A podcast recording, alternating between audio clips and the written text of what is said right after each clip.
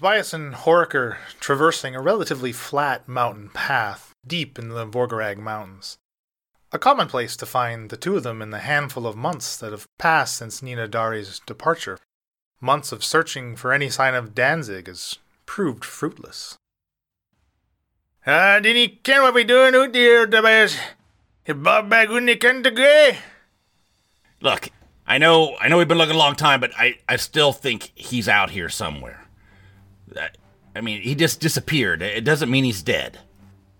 Done, you take that me, man. Horik's fists are kind of clenched into tight balls at his sides. Look, Horik, you're either going to help me or you're not. I mean, if it was your brother, we'd be out here forever. I mean, you wouldn't give up any hope. And you see Horik kind of raise his hands, come up, and as he's about to answer this loud bellow, it echoes around the two of you, interrupting this heated conversation, followed by the unmistakable clatter of weapons. What the hell is that? Continuing down the, your path here, it suddenly opens up into this frenzied battle. Dozens of orcs from the Rockshod tribe, they square off against members of Horik's tribe, the Gorlocks, who are severely outnumbered. Without hesitation, wielding his battle axe in two hands, Hork charges into the fray he parries a Rockshod's weapon swing away from a down member of his tribe, only to be swiftly overtaken by three more Rockshod orcs. His left shoulder is pierced by a hurled javelin, causing one hand to lose its grip on his axe. The, the swoosh of a great club, it arcs through the air and clobbers into his remaining hand gripping his weapon, battering it away from him. As another javelin pierces Horik's abdomen, running him through, the dull point adding fresh blood to the already stained battlefield as it drips from the end now protruding from its back. And as Horik he falls to his knees with a bellow of his own, he catches a savage kick, sending him unmoving to the ground. And these same three Rockshod orcs, they now turn their attention towards you, Tobias, as they move up with their weapons drawn. One of them grabs the javelin out of Horik's guts as they start to approach you. Oh, shoot. Okay, so Horik's down then, right? He looks. Oh, okay. I'm turning around and I'm gonna run back into the mountains or try to hide and fleeing this this scene, you flee the the savagery that has quickly befallen your friend in a mere seconds before you could even react. You sprint back the the way you came. As you round the bend in this trail, you you cast one fleeting glance back. The sounds of battle are quickly dying out as these Gorlocks barely stood a chance. Turning your attention back to the path ahead of you, you see the approaching swing of an axe handle just in time for for it to make contact with you, pitching you into darkness. Okay. An unknown amount of time later, you you you wake up. Your head's kind of throbbing. Its blood drips down into your eyes. You realize that your hands are bound behind your back, and you are upside down as you you you begin to focus on your surroundings. You see you're hung from this husk of a tree that's kind of sandwiched between these two boulders. You're bare from the waist up, basically. You're, you're shirtless, basically in tatters of your of your pants here. And as you struggle in and pull against these ropes, you kind of start to slowly twist uh, from your hanging position until you turn face to face with an orc warrior. Your quickly focusing gaze meets his at eye level. I'll, I'll shake my head and try to get the, the blood, you know, that's going down into my eyes, and, and so I can get a clear look at what's going on here. And I these are the the uh, Rockshod guys, so actually you you notice strangely that these orcs actually don't sport any tribal colors. Oh, okay. I'll go. uh Hey guys, uh, can we talk about this a little bit? Uh, I, I, I'm no threat. Settle down, half man. You, you'll suffer and soon. What do you mean? Well, soon we eat you. Oh, wonderful. You don't want to eat me. I, I don't taste very good. I, I guarantee you. Oh. And he gives you a big poke in the chest, a hard poke, and you begin to s- start swing back and forth. you see uh, he pulls his hand back and it's covered in honey as he licks his finger, and now your your torso is completely coated in this honey. Oh, you you marinate now. You you taste good soon. Well, I, hell, why don't you just go ahead and eat me now? Just get it over with. You're not ready yet. We still full from lunch. I'm gonna spit on him. Just spit whatever blood I have in my mouth and go, Come on, you son of a bitch, eat me now. And he wipes it off of his face with one big meaty hand. Kind of looks at it for a second and then begins to lick it off of his palm. No, not ready yet. And as you're swinging back and forth, you can now see kind of around this orc, which was right up on your face. Behind him, there's this large fire with four more orcs sitting around it. One's kind of poking and prodding in the embers, stoking the flames as another slowly turning this half eaten human leg on a spit above the fire. Uh, great. So my ti my hands are tied behind my back. There's no way I can. All I can do is sort of maybe adjust and swing myself a little bit, but I can't do anything to release my hands. No, uh, you can you can make a strength check. Okay. Four. so yeah, I think I'm just going to. I mean, as far as I know, I know Nina's gone, Horik's dead, Danzig's gone. I am just going to taunt these guys. I just, I think I'm done. Come on, you pieces of crap! Just go ahead, and kill me. Just kill me, and then you can marinate my body. I said not ready. Shut up. And he grabs your hair in one hand, winds up his other one, and just wallops you right in the face, Oh. knocking you out again. And then the, the hours pass as, as you kind of drift in and out of consciousness uh, until night has fallen when you kind of fully come back to your senses. And you see the orcs just kind of still sitting around the campfire, no sign of this human leg in now. And they're just bickering with each other in, in orcish, uh, you know, throwing rocks and hunks of meat at each other before they, they kind of finally settle in for the night and they roll over to go to sleep. Okay, I'm gonna just look around. I see anything else out in the darkness? Anything, uh, animals or or anything that I could entice to come? in? I don't know. Lick my. it's incredibly barren. The, the the dying fire only casts about 20 feet of light, and you're kind of on the out, even on the outskirts of that itself. All right, I'm just gonna start. I'm gonna just try to annoy them so they'll at least come and, and kill me. So I'm gonna start yelling, "Hey, hey, I'm. Am I ready yet? Am I ready yet?" And they at first they just kind of ignore you. One of them, a different one than you were speaking to before, kind of gives, gives turns over and gives you a look, just lays his head back down, going back to sleep. I'll just start yelling more. I, I'm not gonna stop until one of them comes over and puts me out of my misery. Come on, you pieces of crap! Come on! I'm not gonna. Nobody's getting any sleep tonight until I'm dead. Shut up, Halfman. I smash your mouth. I blood. Yeah, go ahead and smash it. I had blood to marinate. Whatever. And yeah, so he gets up and he grabs this large club, kind of you know patting it on his open hand as he walks towards you. Okay, I just swing over at him and spit at him a few times. Go make it a good one. Hit it.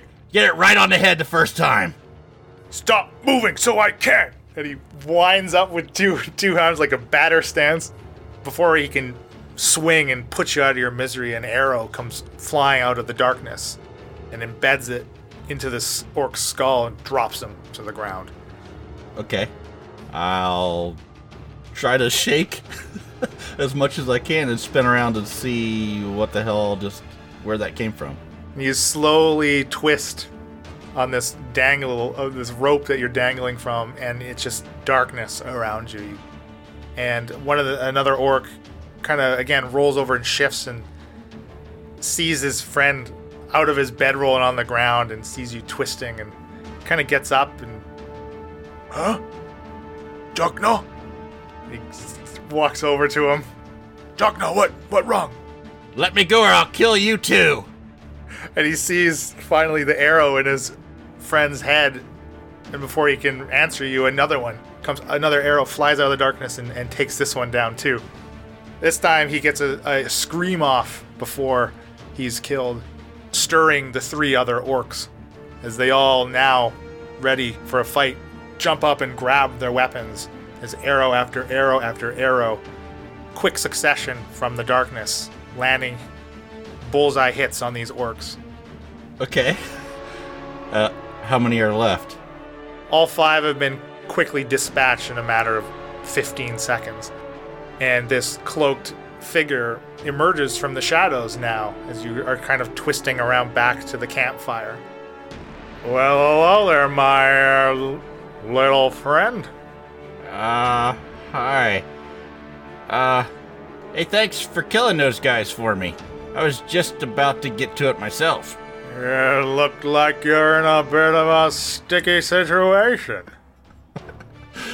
Uh, you could say that, yeah. And he comes right up to you and, and stops your rotation as he puts a light hand on you. And you see he's he's a he's a human, about middle aged.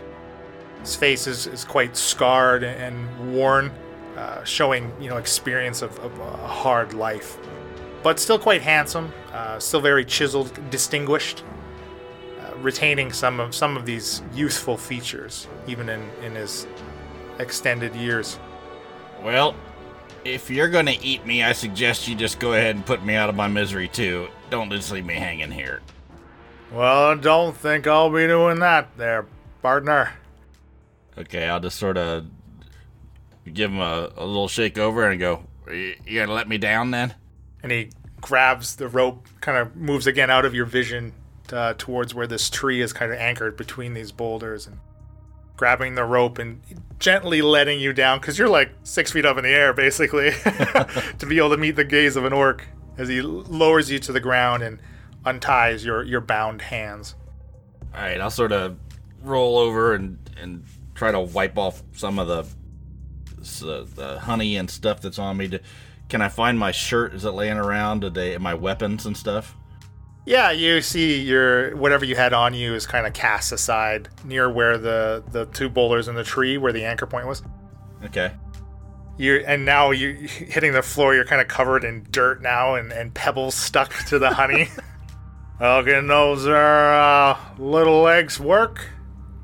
Uh, and I'm assuming I've been hanging for hours. Yeah, I'm yeah. Sort of smack onto my legs a little bit and uh, and try to get him to you know wake up and maybe crawl over, pick up my dagger and and try to wipe everything off and go. Yeah, I think I can walk. but I definitely don't want to stay around here any longer than I have to. And he, the man, he kind of holds a hand out to you. They call me Killian Van Corian. Ah, Tobias Forge. I hold my hand out to him, wipe it off a little bit, and get the honey and gunk off of it, and wipe it on my shirt, and then hand it, put my hand out to him. Follow me there, friend. Sure. All right. Wherever you're going is, uh, I'm right behind you. and he leads you off into the darkness away from this camp. And the two of you, you're basically walking for all for for the night throughout the night. And the next morning, you you've, he's led you. Killian has led you to the southern foothills of the Borgarag Mountains. So there, buddy. Uh, where you think you'll be going next? Well, your guess is as good as mine. I mean, I, I don't really have any place to go. There's nothing back where I came from. My brother's dead. My the only woman I ever had feelings for is long gone, and I think my best friend just fell in battle. Uh, I don't know. I don't know who where I could go or who I could trust anymore. he kind of yeah he, he regards you and kind of takes all this in and takes a few seconds before he answers sounds like you uh, have been getting the shaft there recently my friend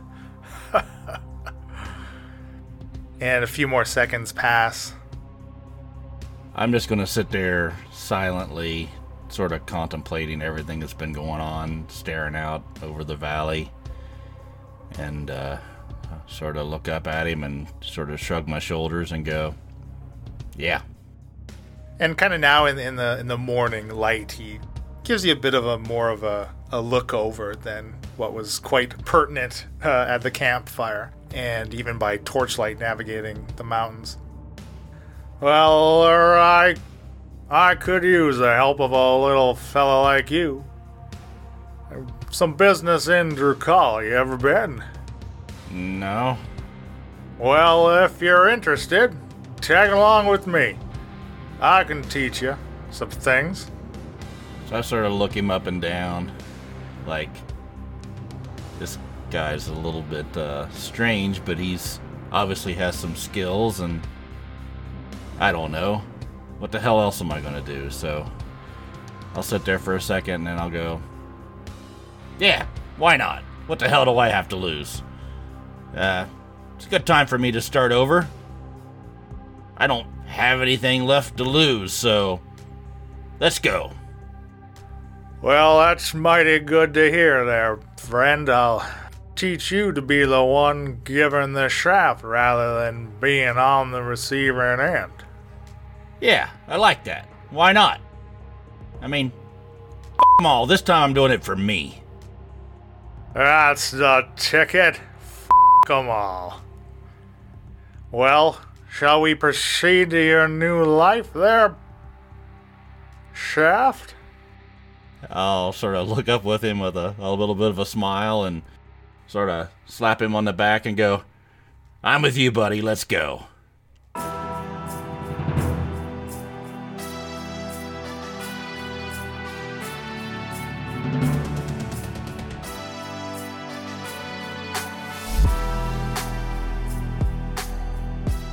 Last time on The Incorrigible Party.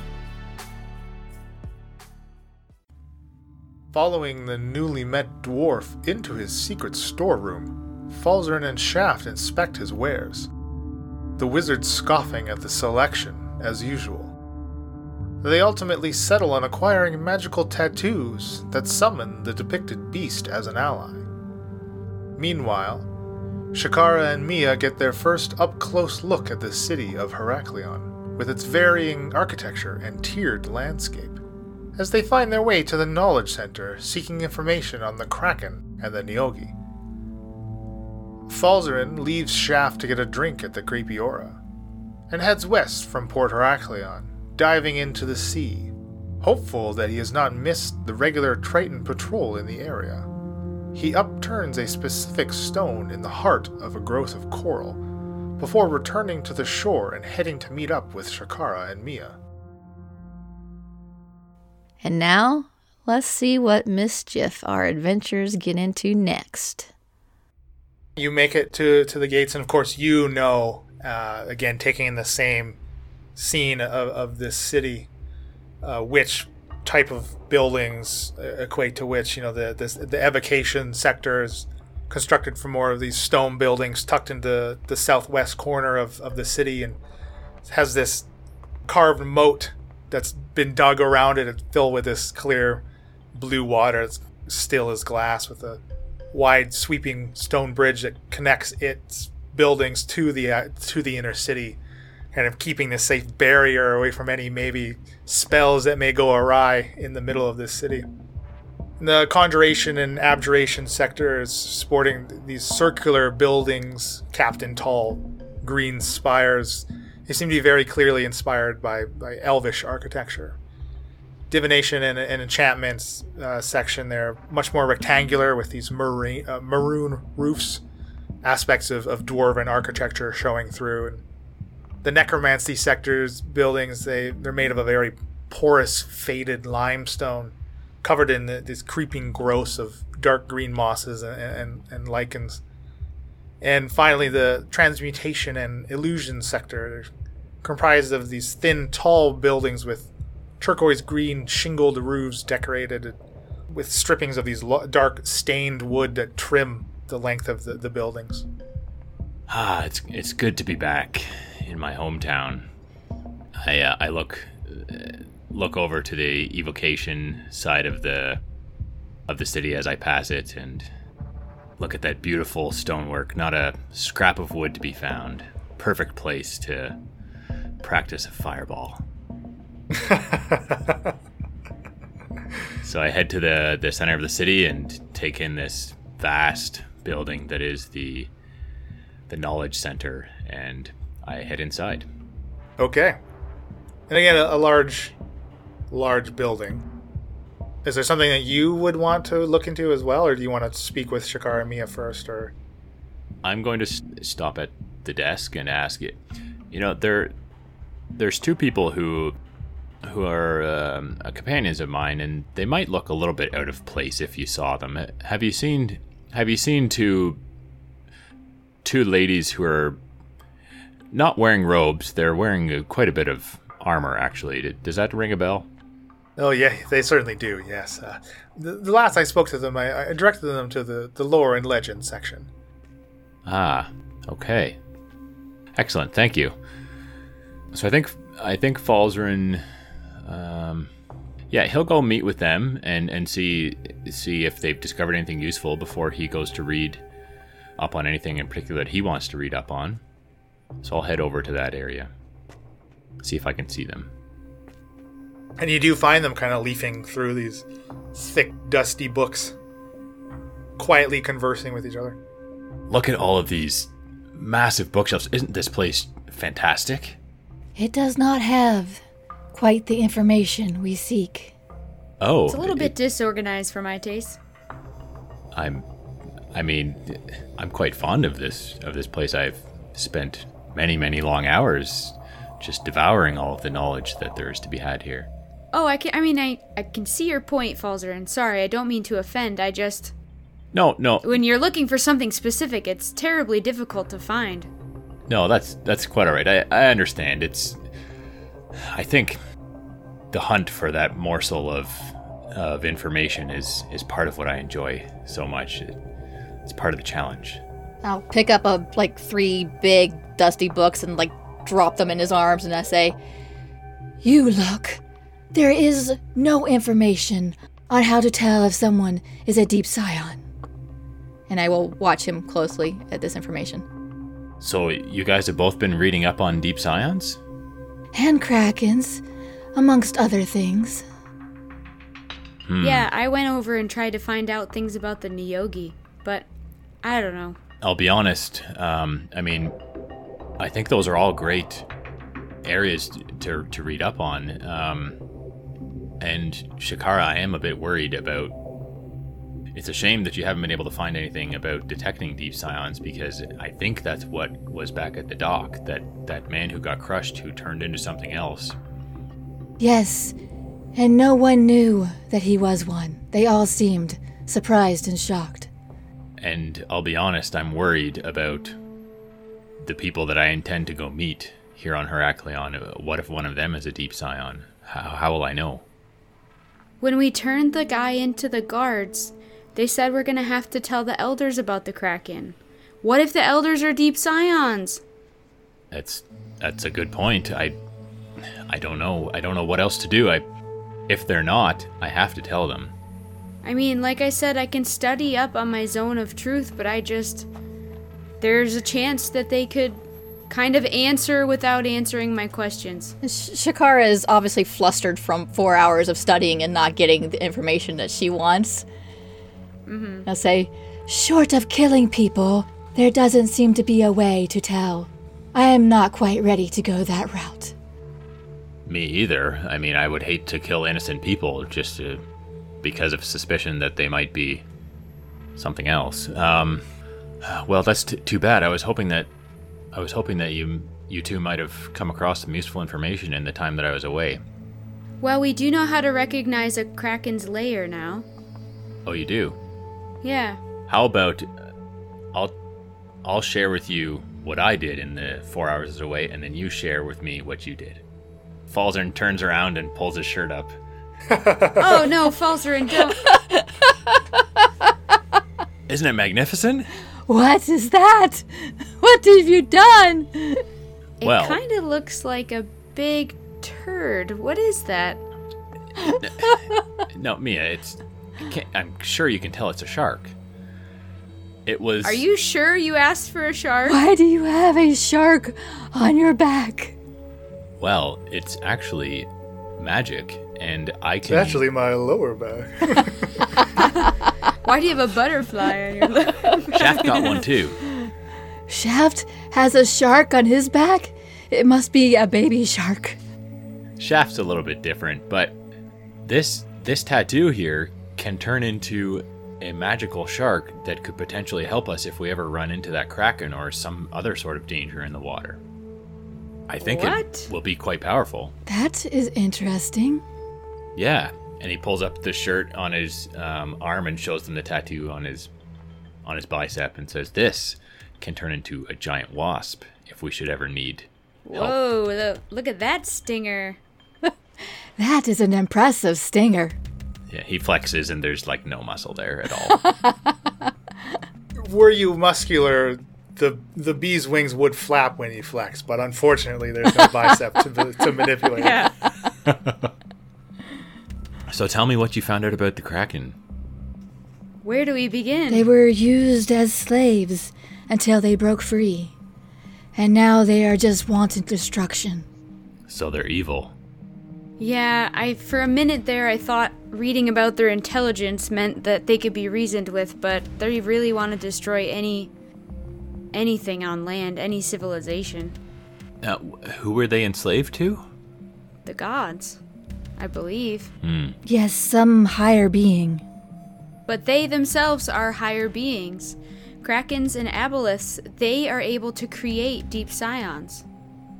Oh, that is interesting. But the kraken has not been around very long, and and Brendel, I mean, That's what I mean. Who is creating these deep scions in Heraklion? And by Yeah. what means? And how long ago? And where? And why? And well, there's more questions than answers, and we're frustrated. yeah, this is all a lot to think on.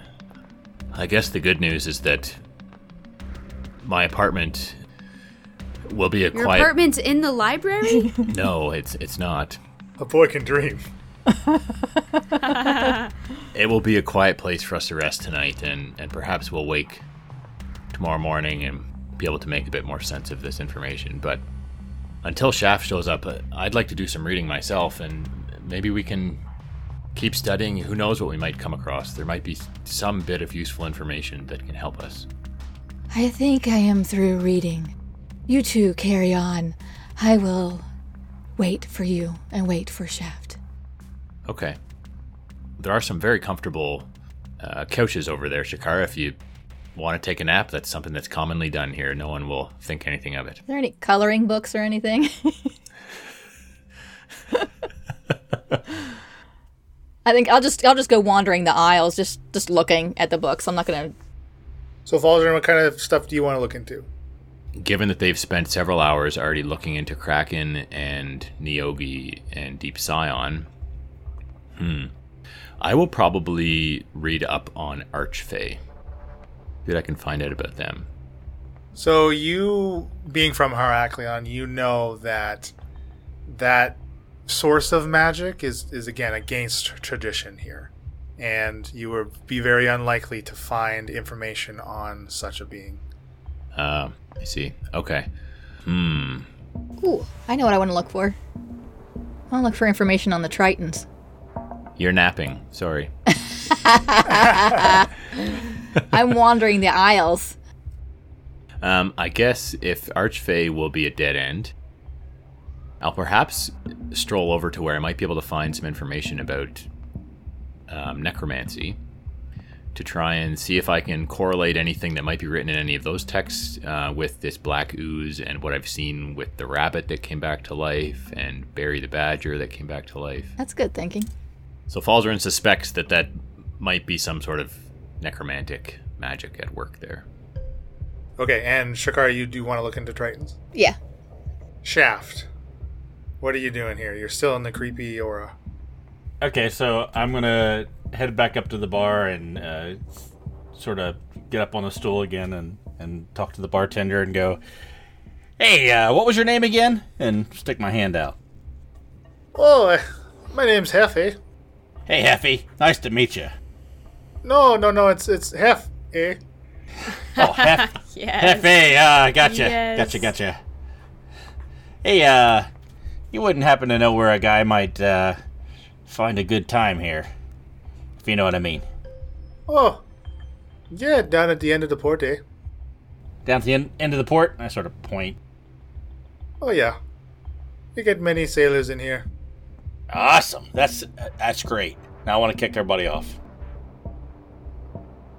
So, Hefe, uh, before I go uh, and enjoy a little bit of comfort, uh, I I need to get back down and talk to your buddy again, if if I can. Oh, I, I, I yeah, okay. I mean, you were down for there for a long time, eh? Yeah, yeah, yeah. I know, but my my friend left, and I I might have something uh, I might be interested in that, you know, just between he and I. All right, uh, you know where to find him. And he, again, you hear that distant, muffled bell ding as you leave him. Okay. And you see Tenchi come out of the stall once more. So, you, you change your mind on another tattoo, eh? No, no, not not interested in anything else. Uh, I want to. I'm interested in. Uh, you want to make a quick fifty gold pieces?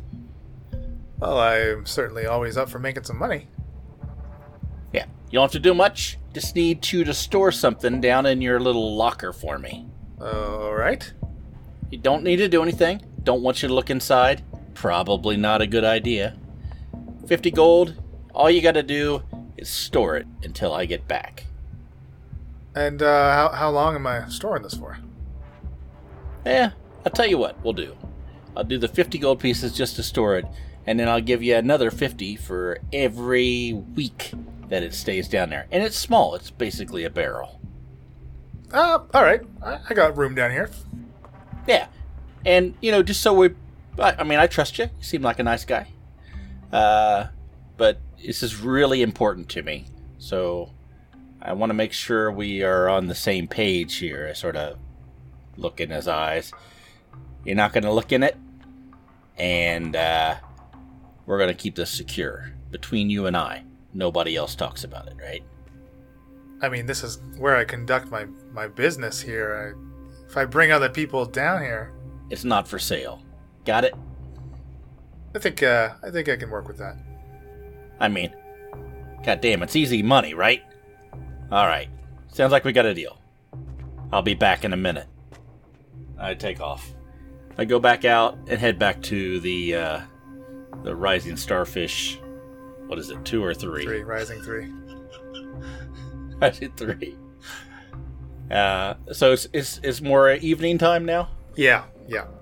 I'm gonna head back and try to get onto the boat. I'm not gonna be necessarily stealthy, but I'm not gonna be trying to uh, draw any attention. And I'm gonna head down to where uh, Danzig is is being kept.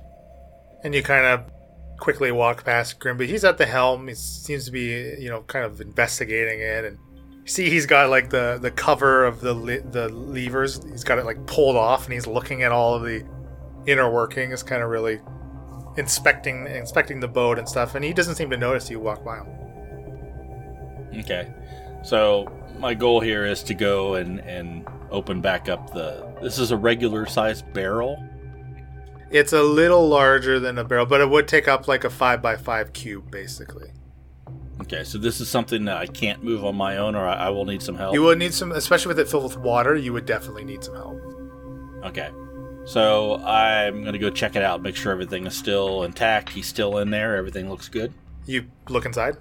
Yeah. Uh, yeah, you do see him. You see that the the shriveled skin uh, is no longer shriveled, and th- his the light chest rise and fall is stopped. So he looks like he's not no longer breathing. That's right. So uh, I'll I'll sort of lift him up and sort of smack him around a little bit, see if he it gets him moving again. And there seems to be no reaction to, to your your smacks as your hand kind of wipes and slips on this this cocoon that covers him. Uh, does he? All right, I'll put him back down in the barrel. I'll wrap it back up again, and I'll go, "Hey, Grimby, hey, need your help for a second. Hey, uh, when did you get back on the ship there, Shaft? Oh, I just got back. I didn't see you. I would have said hi. Uh, I need you to help me get this this thing off. I mean, I know you don't want it on the ship. I'm gonna go give him a proper burial, and I just it's easier to just keep him in the in the barrel here. Hey, I can certainly give you a hand with it. Okay, so try to manipulate it up and back onto the dock, at least.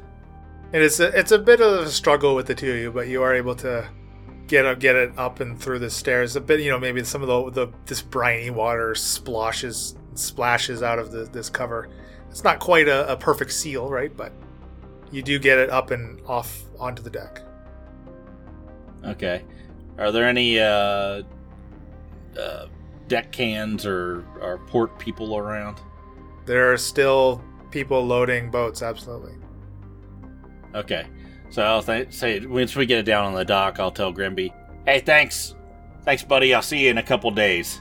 Hey, take your time. Okay. Oh, and uh, just you know, out of reverence for my my brother here, let's just keep this between you and I. Hey, it, uh, it, it'd be a, a blessing that you get to bury your own. I only wish I could have done the same for Jerry. I, I understand the Shaft. Yeah, that's yeah. Thank you. Before you go there, Shaft, uh, speaking of discretion, I, I think I should uh, come clean with you about uh, one thing. Yeah? You see, the uh, the Rising 2, well, it blew up, and it uh, it blew up for a reason. There was there's something in me cargo hold that uh, I was supposed to take down to Port Cultus. Oh, yeah?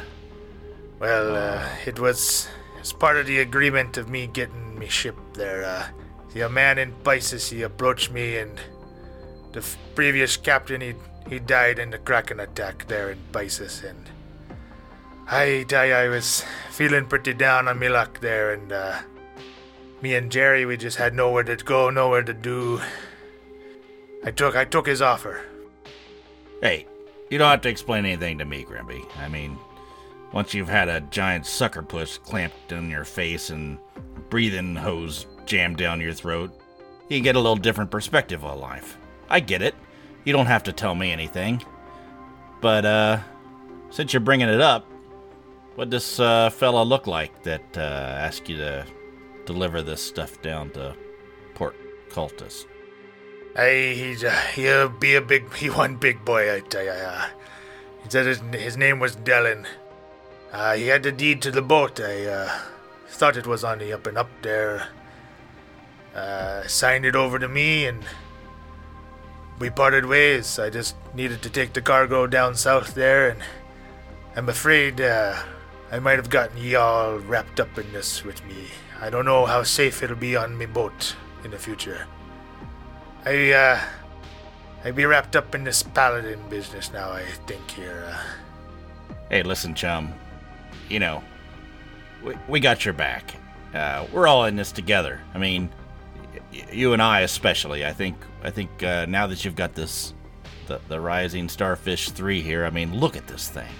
It can it can go under the water. Uh, it can it can go about anywhere. It's it's a much better ship than the crappy ass uh, Starfish two, right? They're never gonna catch you in this thing. And if if something comes up, we've got you. I. That make me happy to hear. I, I greatly appreciate that, there, Shaft. Uh, as I tell you, you, you all have a spot on any boat I be piloting, whether or not we be chased by the Kraken itself. I tell you. Well, I think uh, the, the thing to know here is uh, we may need your help for a while before, you know, we we get into this whole paladins of cultist business. We need we're gonna need you to help us find some stuff, and maybe we'll we'll clear up your little problem in the process. I think I like that sound of that. Uh, not too sure what I'd be telling me new crew here that if I can find some, but uh, may cost me a pretty penny to have them board. Ah, just tell them the money's on its way. Uh, I mean, look, some of these guys out there don't look like they have uh, two coppers to rub together. They'll be happy to help us out for, I don't know, throw them a little bit of the money. I, uh, gold pieces, they, they talk quite a bit, eh? Uh, All right, I got some barrel rolling to do, but uh, when I get back, we'll talk about this further. Keep checking out the boat, see what other cool stuff this thing can do. I, uh, she be a beauty. Uh, I learn all her nooks and crannies, I tell ya. All right, see you later, chum. I go over to one of the dock workers and go, "Hey, buddy, how you doing?" Oh, you know, just about uh, just about off shift here. Oh yeah. I tell you what, I'll go buy you a couple beers over at the uh, Creepy Aura if you give me a give me a hand. Oh, uh, what do you need here? We're moving something. It's my specialty. No, I just need to take this this barrel of ale. I need to take over to the Creepy Aura. It, it, it just came in on the ship, and and uh, I want to take it over there. I can't lift it myself. I'm the little guy, as you see. And he, he agrees to help you in exchange for for a, a few rounds. Okay, so sort of take it up, try to get it into the uh, the, the bar there in the tavern, and uh, scooch it. Over. Hey, let's let's put it over here by the by the pisser, and uh, then go up and order whatever you want. Okay. And he does. And then once he's in, I'll open the door, sort of slide it in there, and uh, give a wink to the bartender and go, sort of point over at the the thing like, okay, As- ring the as fucking you're bell. Dragging this barrel, you're kind of getting some odd looks from from the people in, but you know they just indulging in their libations. And Tenchi comes up and out of the stall again. Yeah, help me get this down there. Oh my! ah. All right, well, come on, make it quick. Try to try to push it down into the the area, and get down there and give him fifty gold pieces. And say, uh, nice doing business with you, and I will be back. Keep a tab. All right, uh, no questions asked. And I, and I go, by the way, my name's Shaft, and I shake his hand. And he he obliges. I think you and I might become really good friends if we, uh, you know, we can work out some stuff together. Well, you know, uh, friendship I think will be about as strong as the amount of gold you can pay me. So I'm happy, happy for it. Let me tell you, I, I have some contacts uh, back on the mainland that might be able to supply you with things to uh, make some extra cash. You and I, we might be uh, we might be able to work something out. You know what? I uh, think I like the sound of that. I turn around, walk back, walk up the steps, and see you later, and go up and have another beer with my uh, my new um, friend from the uh, port. Just sort of talk to him a little bit about you know the stuff coming in and out of the port, anything weird, and uh, sort of say, hey, did, were you were you working a while back when the when the guy got crushed? Did you see that guy? Turned into like a fish type of thing. Yeah, that that, that was my friend. That was your friend, the guy that got crushed. I, I thought it was. I, I, I don't know. oh dear God! Hey, hey, bartender, bring me something a little stronger for this guy. He just lost a pal. I mean, God, I, I'm so sorry to hear about that. Oh, jeez. And what what the hell was that? I mean, shit looked like a big snake, like metal snake of some kind. Uh, Did you see it? I saw it. Yeah, yeah, I saw it. We picked it up. I don't know. I don't know what, but uh, we've been running and loading stuff for that Elstoff all, all, all day. Yeah, God, Elstoff. Who's Elstoff? Oh, you, you, you must have seen him. He was that little gnome. Oh yeah, I did. The guy that was uh, yelling yeah, a lot. He, he likes to yell. Yeah, yeah. Oh, jeez. So that guy's the guy that's. Uh, oh, I mean that that looks pretty goddamn scary to me. I'll tell you that.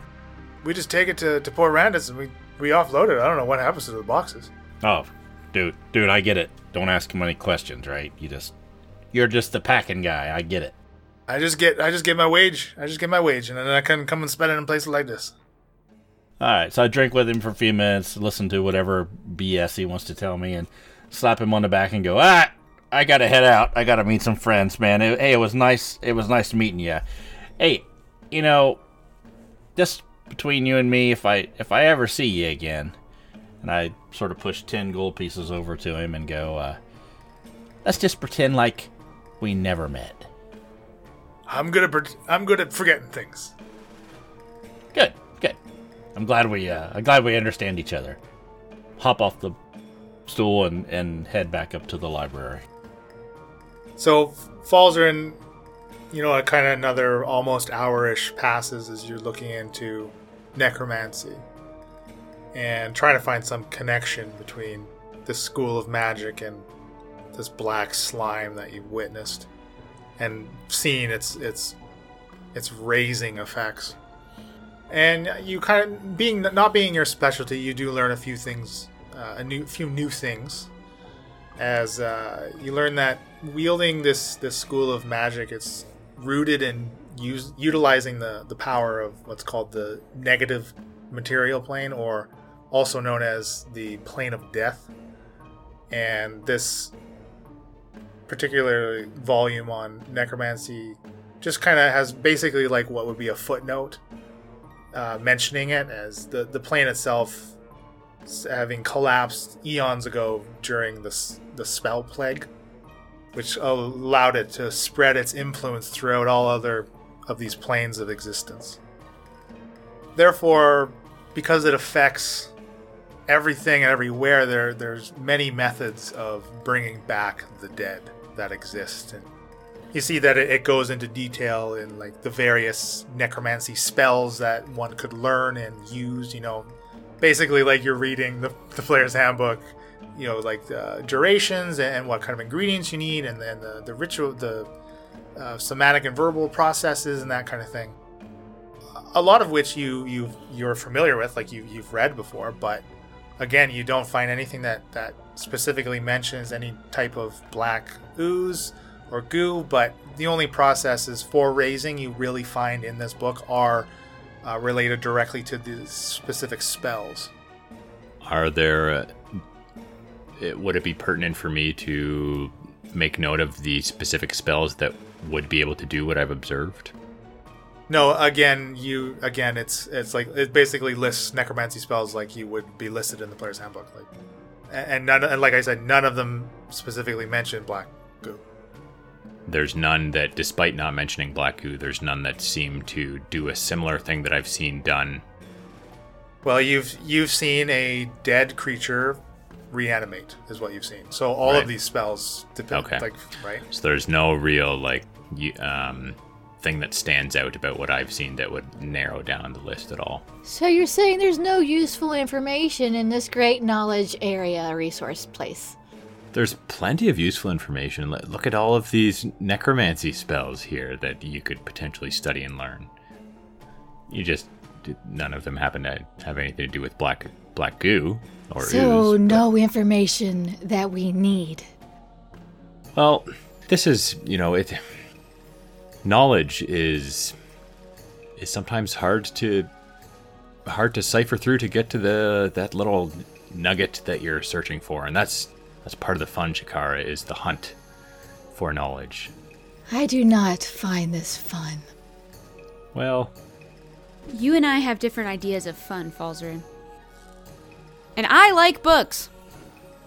After this five hours in this library, it becomes uh, it's very apparent to the three of you that there seems to be a lot of knowledge that is just omitted from what is contained within this building or very possibly buried somewhere so deep in some type of book that it would you know it, you would have to spend days or weeks combing through every single volume mm-hmm. Did we find anything out about the tritons yes yes uh, so shakara and mia you, you basically you confirm a lot of what falzarin has relayed to you about the race themselves and about some of the tidbits in which you are would be familiar with normally. That the Tritons they they originated from the the elemental plane of water, and they're they exist and have traveled to the material plane. Specifically, they arrive to fight some type of, of elemental evil that they they feel that they need to keep in check, as ultimately their their race they're, they're a race of, of, of good aligned beings and they they kind of take it upon themselves uh, as as if it's like some type of sworn duty or oath to to monitor and protect the material plane from such beings. You also learn you find like um, you find notations from like the specific author of the of this book that like some of their own encounters mentioning that despite having a vested interest in the material plane that tritons themselves very rarely venture t- to land therefore are very unaccustomed with land dwelling uh, land dwelling traditions and customs it's almost like still despite wanting to protect it it's almost still this very foreign concept and way of living to them I'm going to whisper to Mia so Falzarin can't hear us. He was at least honest about the Tritons. Yeah, that's true. Seems like they're pretty good people. And very quickly after discovering this additional information, uh, Shaft, you arrive at the library. Okay, I walk up. It's, I mean, it's obviously the library, right? So I'll walk in. I'll look around. Is there, uh, is there like a front desk or something? Yep, that's where the, the clerk she sits at. Okay, I'll walk up to her. Who, who is it? Describe her to me. She's a human female. She looks maybe in her mid 20s. Uh, auburn long hair that flows almost to her waist. She looks a little, very waifish. She got glasses. She does not have glasses. I, uh, I sort of pull myself up on the, from the desk a little bit. Hey, how you doing? I'm quite all right. Uh, she kind of looks over you, sees your armament. Um, I think I might know who you're here with. Oh yeah? Uh, how you how you know that, baby? So weird listening to my husband flirt with Leland. It's so weird to watch. I love it. And she reddens a little at her cheeks and gets a little bit flustered. You know, the, there's the others with with the armor. Uh, you all look similarly garbed. Ah, yeah, yeah. I, I might know him. So what do you uh, what do you do around here for a good time? Oh, look around you. The, every book you pull off the shelf is a good time. Oh, I didn't realize this is that kind of library. Okay. what? What do you suggest? Well, I'm I'm Because I have a suggestion. well. I suggest you maybe look at some of the volumes in the back of the library. Kama Sutra. Oh yeah. You like the books in the back, do you? it's getting bad. wow. Oh boy. Here we go, folks. I'll took my I'll take my books wherever I can get them. I like your style. So where are these guys that uh, you said were wearing armor? Well, like, uh, the last time I saw them was uh, near the the middle of the library on the second floor. All right. Well, uh, you working? Uh, what time you get off? Uh, pretty soon, actually. I've been here all day. Oh, great. I'm gonna go up and see my friends, and maybe I'll check back with you.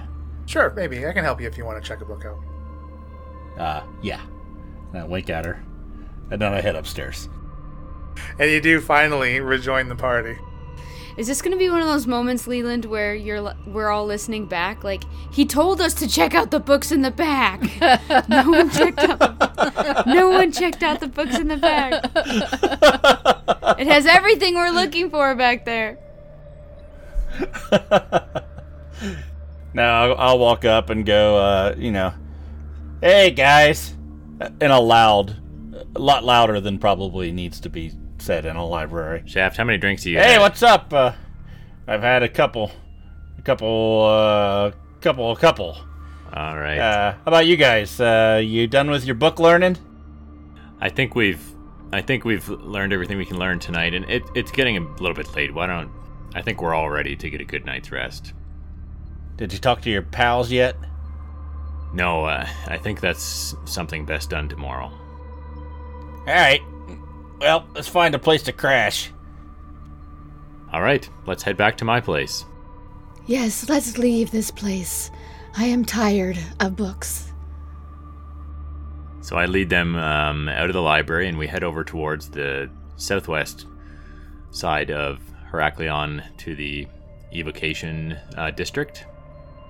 And so we we approach this part of this um, this part of the city, and there's a nice uh, stonework bridge that crosses this moat of nice clear blue water and leads into this district that has a a stark difference in the architecture. The everything's made from stone. It's you don't see a scrap of wood or anything flammable for that matter around. Very utilitarian. Yes, exactly. And so we wander a little ways and um, come into a, a part of this district that's a bit more quaint, um, nothing fancy, and and I show them up to this this uh, row of, of small houses, kind of like townhomes. They're very cookie cutter as well. Again, much in the the focus being the the magic and the and the, and the, the studying. Um, lavishness is not one not much to be found throughout Heraklion as far as living quarters go. Yeah, there's certainly no um, you know dwarven stonework or anything, uh, any fancy carvings in any of this stone. Um, it, it's it's quite just functional. From the outside, at least. So I show them up to uh, up to my house, and I say, uh, j- "Just a moment, please." And I give a little feel around on the on the bricks here, the stones that outside of the the front of the house, and I I find the right one and give it just a certain type of knock in a few different places, and it it kind of shuffles a little bit. I'm able to crack it out a little bit. I pull a little key out from underneath it, put it in the lock, and give it a turn. Say, "Welcome to my humble abode." What's it look like inside? So as we go inside, it's um, you know you can tell that it hasn't been lived in recently. Maybe a little bit dusty. It's pretty sparse, um, but but comfortable. There's a little hearth that can be stoked. Um, should it be cold tonight? And um, there's there's two levels. The one main floor has a small dining area with a little table and a small little kitchen and a sitting area, and then upstairs there are a couple rooms with some beds in that that we can sleep in for the night. I say, I I apologize. It's it's not very spacious. We'll we'll have to share um, we'll have to share bedrooms, but but there are there is space for each of us to to have our own little space to sleep in each room. So I can um, I have some cots I can fold out so that we don't have to share beds. Is there any art on the walls, like Jolvi posters Yeah, or that's anything? Um, no, I don't think Falls or Falzarin's a, a big Jewel fan. At least not now. Is there a picture of you and Brendel on the wall? Yes, there is. Oh no. I um, I as I'm walking by, I kind of You like put it face down. I look at it and and just pause for a moment and let out a long sigh, and take it down off the wall and, and set it face down on. Throw it into the A hearth. long scion. A long, uh, yeah, deep long sigh. On. yeah. A deep long scion. So when you offer to like pull out these cots and stuff, Mia's gonna say, "Do you have guests here a lot? You have a lot of. If you have cots and beds, I mean, more than one room. Is it just? Did you and Brendel share this place? No, Brendel, Brendel and his wife, Catalina, they have their own place, but I did have guests from time to time. Yeah. How great to have more than one room. That's amazing. Well, yeah, that's very kind of you, Mia. I thank you. I, it's it's not a very impressive place, but it, it works for me. I've never owned my own place. I mean, you're further ahead than I. It is a roof over our heads. You got anything to drink? I, I think there should be something around here. Let me see what there is here, Shaft. So I rummage around and and um, pull out a, a warm ale. I say, uh, it's probably better cold. I don't know if you and you've. It sounds like you've already had a few, Shaft. Maybe maybe just water. I'll is best for grab the ale from you, crack it open, and and chug it. You got any more? you. Uh, like I said, I think I think water is probably the best thing for you tonight, Shaft. We've got a long day ahead of us tomorrow. I'm all right. I'm all right. I'm all right. Mia's already like just taking off her armor and like not involved in this conversation. She doesn't care. You got any board games? I have the royal game of Ur. Ah, very nice. I, I've heard of it. Yeah. Whip it out. Well, as much as I'd like to entertain you, you guys for, uh, you know, for the evening, I, I'm pretty tired, and I'm really looking forward. It's been a long time since I've been home to my house and got a good night's sleep in my own bed. So, you're you're welcome. Uh, Whatever's here is yours. Help yourselves if you want to stay up. But I think I'm going to turn in for the night. Help you. Uh, hope I, that's not. Uh, hope you're not offended. I too am quite ready for sleep. All that reading wore me out. A warm ale will really uh, make you drowsy too. Good night, all.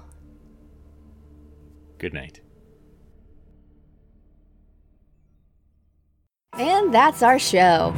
Be sure to follow us on social media Incorrigible Par on Twitter, Incorrigible Party on Facebook and Instagram. You can visit incorrigibleparty.com for additional world and NPC information and to get all your Incorrigible Party merchandise. Merchandising. That's where the real money is made. Get a flamethrower. The kids love that one. The Incorrigible Party is sponsored by Critical Hit Design. For your design needs, visit criticalhitdesign.com. That's me. All ambient sounds and music during the episode are courtesy of tabletopaudio.com, and our intro and outro music was created by Josh Jarvis. You can contact him for your own musical inquiries via email at jamesmercymusic at gmail.com. Happy adventuring!